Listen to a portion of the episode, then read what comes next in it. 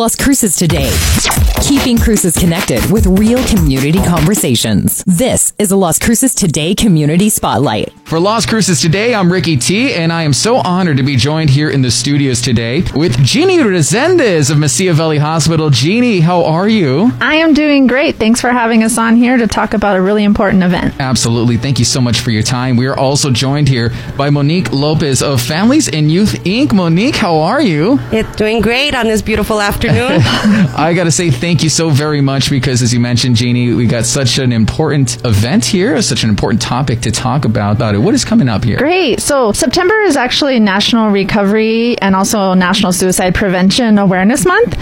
So what we've been doing here in Las Cruces for the last 4 years, we've been hosting a celebration for National Recovery and Suicide Awareness. And of course, we want to keep that tradition going no matter what challenges we're facing in the world right now. This year, we're just going virtual.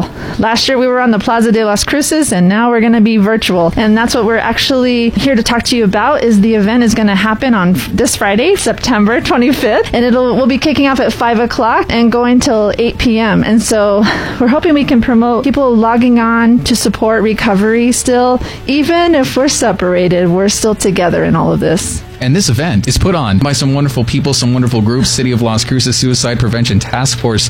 Monique, I know you have a little bit more with that, if you will. Yes, and thank you so much for having us here today. I'm honored to be a part of the Las Cruces Suicide Prevention Task Force. Our task force was originated 4 years ago, and we really want to stay true to what our identity is, which is our primary focus is to raise awareness, educate, train, and support our community. And we want to do this by developing sustainable partnerships, providing technical assistance, and contributing to policy and legislative initiatives that relate to suicide prevention. We really stay true to our vision, which is that the city of Las Cruces is a compassionate city that believes living is for everyone. And our mission is to reduce and eliminate suicide in our community. So really looking at what our identity, our mission, and our vision is, we really want to engage in, pour our time and effort into events such as the Recovery Night event, which really celebrates life and life in recovery. We want to provide opportunities for people within our community to go out and really be able to look at all of the resources that are available for them to receive help and assistance.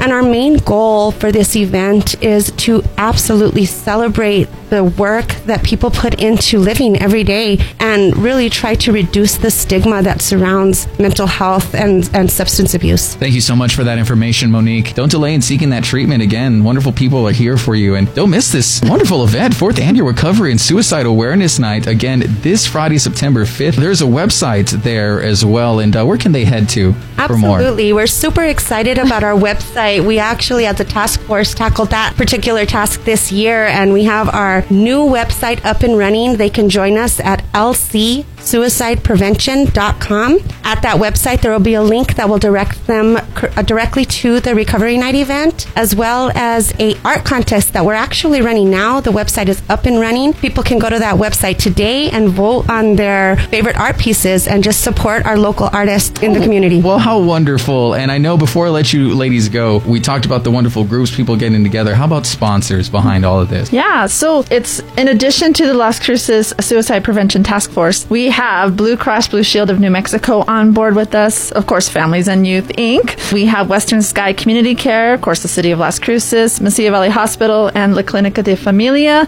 along with the Community Foundation of Southern New Mexico. So we have a group of individuals and a group of agencies that are all geared towards the same mission. So let's get together and celebrate recovery and suicide prevention. And celebrate life, as you mentioned. Perfect. So thank you, ladies, so very much. That is Jeannie Resendez of Mesilla Valley Hospital and Monique Lopez with Families and Youth, Inc. Thank you so very much. Thank you for all that you do. And you heard it right here. You can, of course, get more online, LCSuicidePrevention.com. Las Cruces Today, keeping Cruces connected. You can learn more and visit our audio on demand section anytime at LasCrucesToday.com.